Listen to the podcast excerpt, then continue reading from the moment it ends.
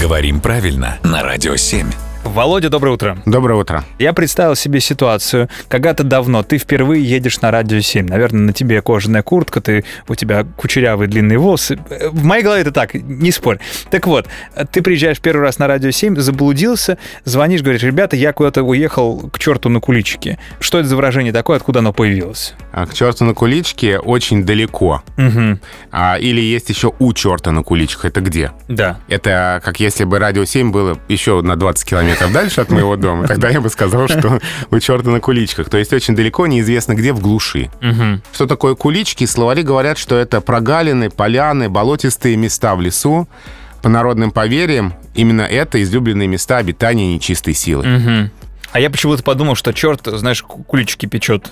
И к черту поехать на куличики. То есть, э, На Пасху, то есть, ну, я не к знаю. черту на религиозный Тут- праздник. Тут, Прекрасно, тут да. сразу становится мне неловко, поэтому эту теорию я, пожалуй, эм, сохраню до лучших времен.